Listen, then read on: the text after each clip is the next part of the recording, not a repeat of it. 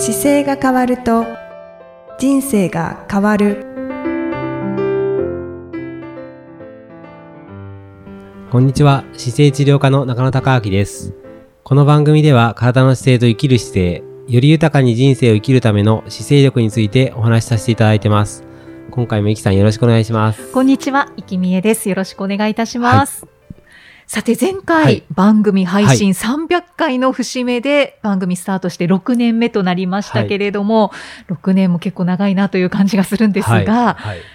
よんだいにわたって続く、はいはい、中野生態はにせんにじゅうにねんしがつに創業きゅうじゅうろくねんめを迎えられたということ で, で、ねはい、おめでとうございます。ありがとうございますありがとうございます。いや、すごいですね、はい、この番組はろくねんですけど、はい、きゅうじゅうねんも前からえー、中野生態はあってそうです、ね、きゅうじゅうろくねんめを迎えたっていう、はいはい、本当に僕もだからそこで生まれ育ったから今の仕事ができているので、まあ、そこ本当に感謝しかないですけどね、えー、そこには。いやー、よんだい続いてというのもすごいですよね。はいこれもね、なんか初めあのー、実際にこうよんだい続いている生態院っていうものもなかなかないんですけど、どうやって調べ、まあ、そうかと、日本で最古だって言われてはいるんですけど、あ、はい、あの業界の雑誌社の方が見えて、まあ、そういう方が中野先生のところは多分一番古いんじゃないのっていう話でよく言われているので、まあ、最古なんじゃないかなと思ってはいるんですけどね。うん、はい、ね、まだ聞いたことないですね、私も。とあの鍼灸院自体はあるんですけどね、よんだいっていうので生態はなかなかないんですよね。鍼灸はもっと前からあって、鍼灸院としてはやっぱりななだいめとかの方も見えますし、代々っていうのあるんですけど、はい、生態に関してはないですね。はい、わー、だから大正、いや明治からですか。大正、大正じゅうごねんです。大正、はい、大正じゅうごねんが創業で、はい、そこからなんで、わー、はい、すごいな。はい中野生態では、はいはい、こう大切にしている理念が一つあるっていうことですけど。あ、そうですね。二代目の中野弥太郎がこう作った言葉で、医者より養生、薬より手当てという言葉があるんですけど、はい、まあ、当時あのお医者さんに行くよりは自分で養生して、で薬を飲んで安心するよりは自分で養生をちゃんとしなきゃダメですよっていうので、うんうんうん、まあ、薬、医者より養生、薬より手当てというのをうちの父も大事にしてましたし、まあ、そんな風に教わってはきたんですけど、うん、あ、はい、中野先生もじゃあ一つそこを大事にしながら治療されていますか？そうですね、あのーまあ、養生っていうのが現代で言うと本当に何だろう、注意して健康 に, に過ごすっていうことが養生になってくるんですけど、はい、まあ、なんか注意してっていうことも意識がないぐらいこうなんだろう、そこにまだ養生っていう部分に目が向けられてなくて、うん、多くの場合はなんか調子悪くなってから初めてなんで痛くなったんだろうとか、うんうんうん、そうですね、はい、痛くなったのを何とかしてほしくて病院に行くっていう流れはまだ一般的には多いと思うんですよ、うん、確かに、はい、なので、まあ、腰が痛くなった時にじゃあ腰が痛くなりました、一回レントゲンを取りに行った方がいいんじゃないのって言われてレントゲン取りに行きました。でも骨に問題ないですよって言われましたって、じゃあ様子見てるために痛み止め飲んで様子見てましょうっていうような流れが、まあ、このなんだろう、構造的な問題点では初め多いんですけど、うん、はい、それを繰り返していくうちにその痛めてる原因の根本的な部分に対してはフォーカスしてないから、やっぱりどんどん、うん、骨組みが潰したりとか問題を起こしてきて、で、ごじゅう、ろくじゅう、ななじゅうっていう段階で体のトラブルが出てきちゃうんですけど、はい、なんかそこの時に本当は、あの、レントゲン上は問題ありませんっていうのが分かった時に、これわか、そこに問題はないけど痛みがあるっていうことが、ちょっと何か見直さなければいけないですよっていうのが、例えばお医者さんから僕の方にもら、もらって、はい、それを伝えてあげるとか、もう、まあ、できるかなとも思ってますし、これから先は、はいはいはい、今はなんかそこで一旦完結しちゃって終わって、でしばらくやってるうちになんか針が効くから針行ってみようとか、なんか整体行ったら良くなったから整っていう言葉を聞いてこう行くんですけど、そこの流れが本当はもう少し綺麗に流れとして、じゃあ痛み出しました、痛みがあったことに対しては骨に問題がありませんっていうことは、構造的な問題が筋肉とかに起こるから、使い方一回見直すのにここ行ってくださいって言って、はい、で構造的なものを見直してきて、でそこでまあお金の問題も出てくると思うんですよ。一対一で見てもらうやつか、うん、学習教材で勉強するかっていうのもあってもいいと思うんですよね。うーん、でじゃあその次に、じゃあなんでそうなったかを今度強化するために、じゃあ運動しなければいけないときに、じゃあ適切な運動、こういう運動をしてあの筋力を作っていきましょうとか、はい、っていうふうにこう習慣する運動のプログラムが出てきて、うんうん、で運動をやりだした時に今度じゃあ食事も大事なんですよって言って、食事の見直しがかかったりとか、はいはい、食事に気をつけている方のちゃんと話が聞けるとかって言って、自動的にこうエレベーター式にあのろくヘルツじゃないですけど、うんうん、あのまずその中でじゃあ良くするためには睡眠取りなきゃいけませんよとかって言って、いっこのなんか流れの施設の中で順番にこう消化していくと自然に良くなっていくっていう流れがこう作れてくるといいなと思いますね。うん、うーんそうですね、はい、確かに理想ですよね、はい、なんかねやっぱり学ぶ機会も必要なんですけど、気づいた瞬間にそこで言ってあげればき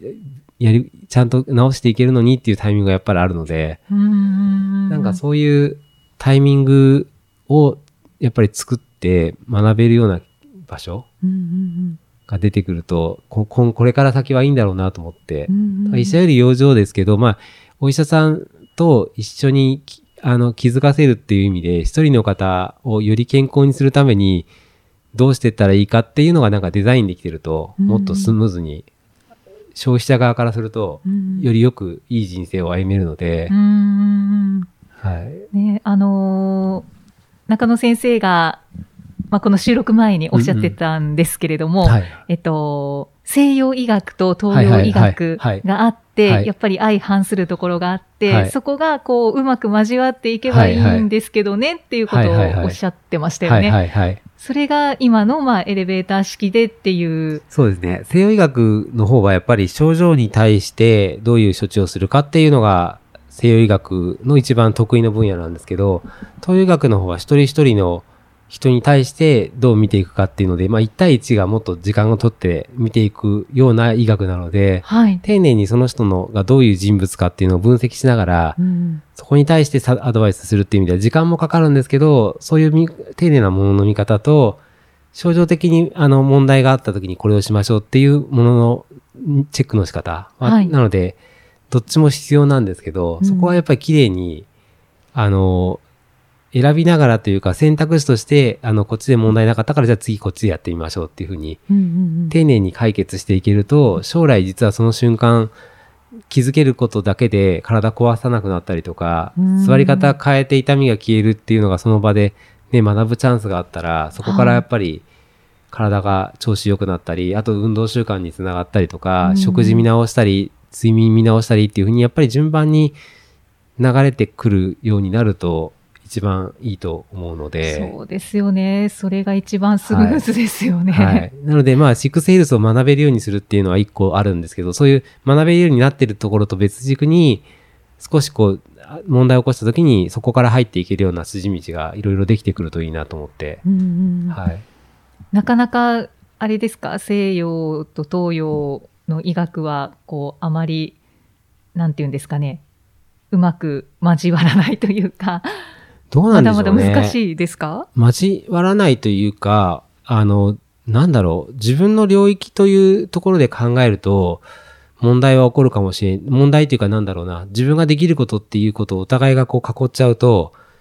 出てくるんですけど、はい、なんかその、本当はそのご本人が誰か一人人間がいるじゃないですか。はい、その方がどうある、どうありたいかっていうのに対していろいろなサポートの仕方があると思うんで、うん、まあ、そういう選択肢ありますよっていうのがお互いフラットの中で情報として出せれば選びやすいと思うんですよね、はい、うん、あそうですね。それがその例えば医療の中でもこれはダメあれはダメって言い出してくると、あダメなんだって言ってる人もいれば、これはいいですよって言ってる人が混在するじゃないですか、はい、であなたのためにあのやっぱり最終的には選択肢として選ばなきゃいけないのは消費者側なんですけど、でもなんかいろんな選択肢があって、本人がこうちゃんと勉強勉強するっていうか、ちょっと学習しながら、まあ、当然あのプランによっては全然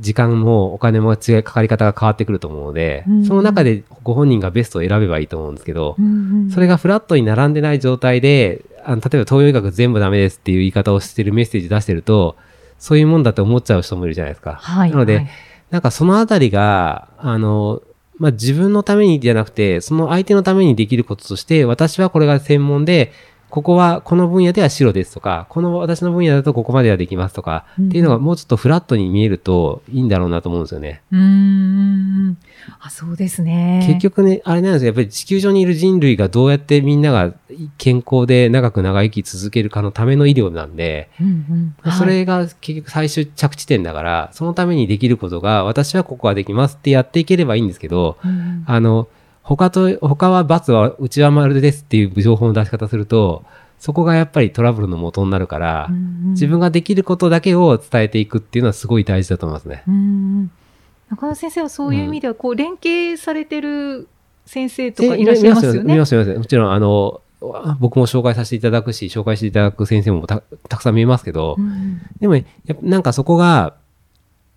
お互いいい関係で綺麗にいってる分にはいいので、まあ、そこのチームがちょっと広がってきてもいいですし、うんうん、でそのためにまめに、はい、あの一緒に会ったりすることも多分大事ですし、そうですね、うん、お互いのものを応援していくっていうのは多分大事だと思うんですよね。はいはい、あ、広がっていくといいですね。そうですね。だからなんかそれこそその各先生方のこ心の姿勢はすごくあるかもしれないです。あ、どういうふうにあのお互いより良くするためにどうしようっていう気持ちでちゃんとディスカッションできたり喋れる関係性だとやっぱりよくやってきますよね。うーん、わー、そっか。じゃあ、うん、エレベーター式理想ですよねって思ってたんですけど、実際に理想となる、いや、なってくると思いますよ。うん、あるってことですね。そうですね。そんなに難しくはないし、あの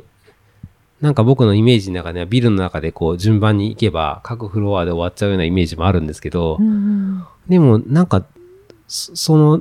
なんだろう、その人にとって本当にいいものをどう選ぶかの情報をお互いが相手のことを思って伝えていく分には全然問題ないと思いますね。うんうんうん、あとまあこちら側も、はい、あの患者側も、はい、やっぱり学習していくことが大事だなって感じます。そうですね。だからなんかそういう意味では、うん、そうですね。だからいろいろなパターンが医療ってありますけど、これから多分もっとあの複雑になってくるというか、根本的に例えば細胞が若くなるものが出てきましたとか、はい、あのこんな新しい治療法が出てきましたっていうことも多分起こりうると思うんですよ。うんうんうん、でその時にそれがすごく高額だけど効果が良かったら、それ払える方にとっては伝えてあげたり早くやった方がいい情報だったりするんで、はい、まあ、そういう情報もいろいろこれから先進んでくると思うので、うんうんうん、なんかいろんな情報を な, なんでしょうね、僕も勉強しながらその方にとっていつもベストはこれかなって、それこそあのメガネ屋さんを紹介するときとか、はいはい、あのもうそうなんですけど、まあ、先生目が最近疲れてきてどうしたらいいですかっていう時に、まあ、メガネが合ってなさそうな方がいたり、うん、コンタクトをずっと長い方がいたりする時に、まあ、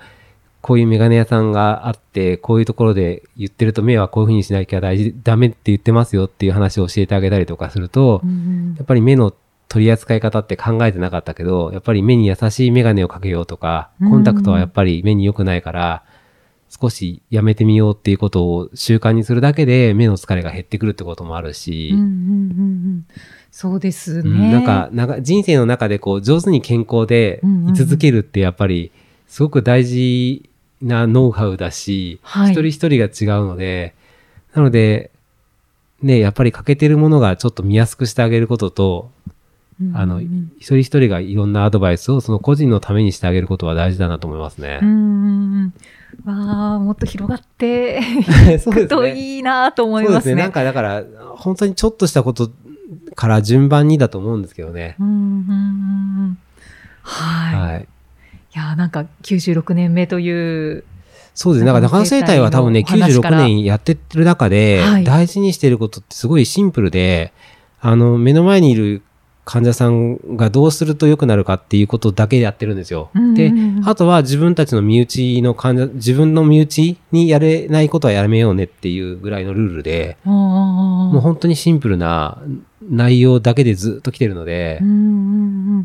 うん、僕もだからなんか父からもこの仕事ってどんなことが起こっても、まあ、仕事はなくなることはない仕事だからって言われてはきてたんですけど、まあ、今回コロナみたいなことが起こっても、はい、まあ、確かにあの一瞬患者さんが減ってもすぐ戻ってきてくれるし、うん確かに時代にはすごい強い仕事だなと思いますね。うん健康はどの時代も必要なことですもんね。そうですね。なので本当に目の前の方が健康になるためにどうしたらいいかっていうことだけをちゃんと伝えていく仕事だと思うんですよね。うん、治療の仕方はいっぱいあるんですけど、はい、その治療の仕方を、まあ、自分の家族を治療するときだったらどうするかっていう一番選択肢のいい方法を選んで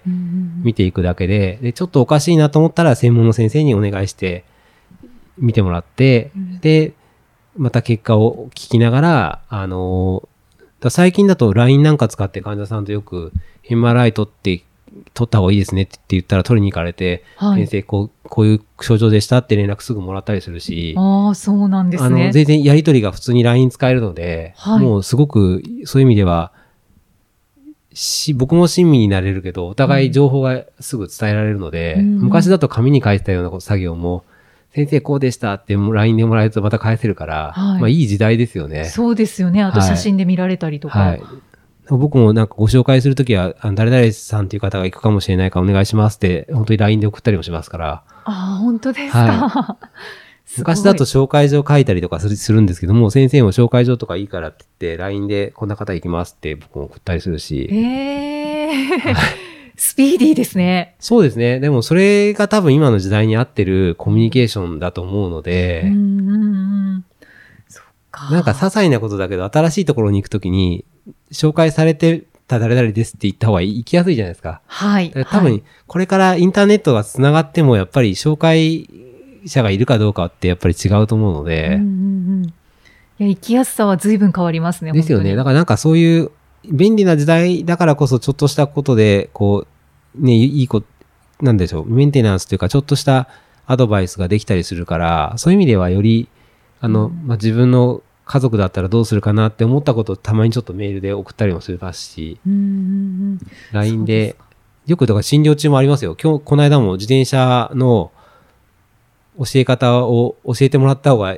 教えてもらわないと絶対この人壊し続けるって思う人がいて、はい、トライアスロン始めたけどあの自転車にうまく乗れてなくて体の不調がいっぱい出てたんで、はい、僕も教えるんですけどでも自転車のプロってやっぱりいるので、うん、その人のところとご紹介していや僕の患者さんでこんな方がいてここ困ってるから今度行くと思うからお願いしますってもうあそれは Facebook でしたけど送ってであの連絡あったらよろしくお願いしますって言ってでやり取りしてる方もいますしもうそうなんですね。それはなんかその僕の知ってる情報でなんかその方にとって適切な情報だったらいくらでもなんかご紹介した方がいいかなと思ってうんわありがたいですね、はい、なのでなんだなんかそうですねきゅうじゅうろくねん続いた秘訣は何ですかって言ったら目の前のことを本当大事にやるだけですね。うん、はい、あとはそうですねあの、はいはい、やっぱり患者側としては、うんうん、あの日々やっぱりこう予防としての情報をたくさんいただくので、はいはい、それを実践していくことが大事だなって感じてます。だから養生をすることですね。そうですね。全然あのできなくても全然いいと思います。僕、僕もだから中野先生のところにしばらく行ってなくてできてないから行きづらいっていう声も聞くんですけど全然、はいできてなくてもまた拝見したときにあ今日だったらこれとこれがちょっとおかしいからここだけはやった方がいいですよってまたお返しするし、うんうんうん、やっぱ忘れちゃうんですよね人間生き物だから僕もそうですけどやんなきゃいけないって言われてても忘れちゃうので忘れちゃったりめんどくさかったりするんですよね。そうそうやっぱりそれがあのそれがやっぱり良さだと思うんですよ。機械じゃないから、うんはい、でもその中でちょっと優先順位上げた方がいいように伝えられるかどうかっていうところはやっぱりその時にこのまま行くとこっち行っちゃいそう、あのなんか悪い方向に今行ってるけど、これやっとけばもっといい方向行きますよって伝えるとやるじゃないですか。はいはい。だからそこがすごく大事だなと思いますね。うんはい。いやありがとうございます。はい、いえいえいえ。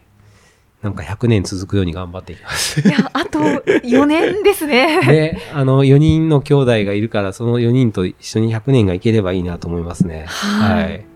無事にひゃくねんを迎えられることを応援しております、はいはい、もしひゃくねんまでいったらポッドキャスト的にはよねんだからじゅうねんめ。あ、そうですね、ですね。お、そのままいったらね、それもそれで節目ですね、はいはい、そんな形でまた次回もキさんとお送りしていきたいと思います、はい、ありがとうございました、はい、ありがとうございました。この番組では姿勢や体についてのご質問、そしてご感想をお待ちしております。ご質問とともに年齢、体重、身長、性別をご記入の上、中野生態東京青山のホームページにありますお問い合わせフォームからお送りください。体を見直す時間は人生を見直す時間である。姿勢治療科の中野孝明でした。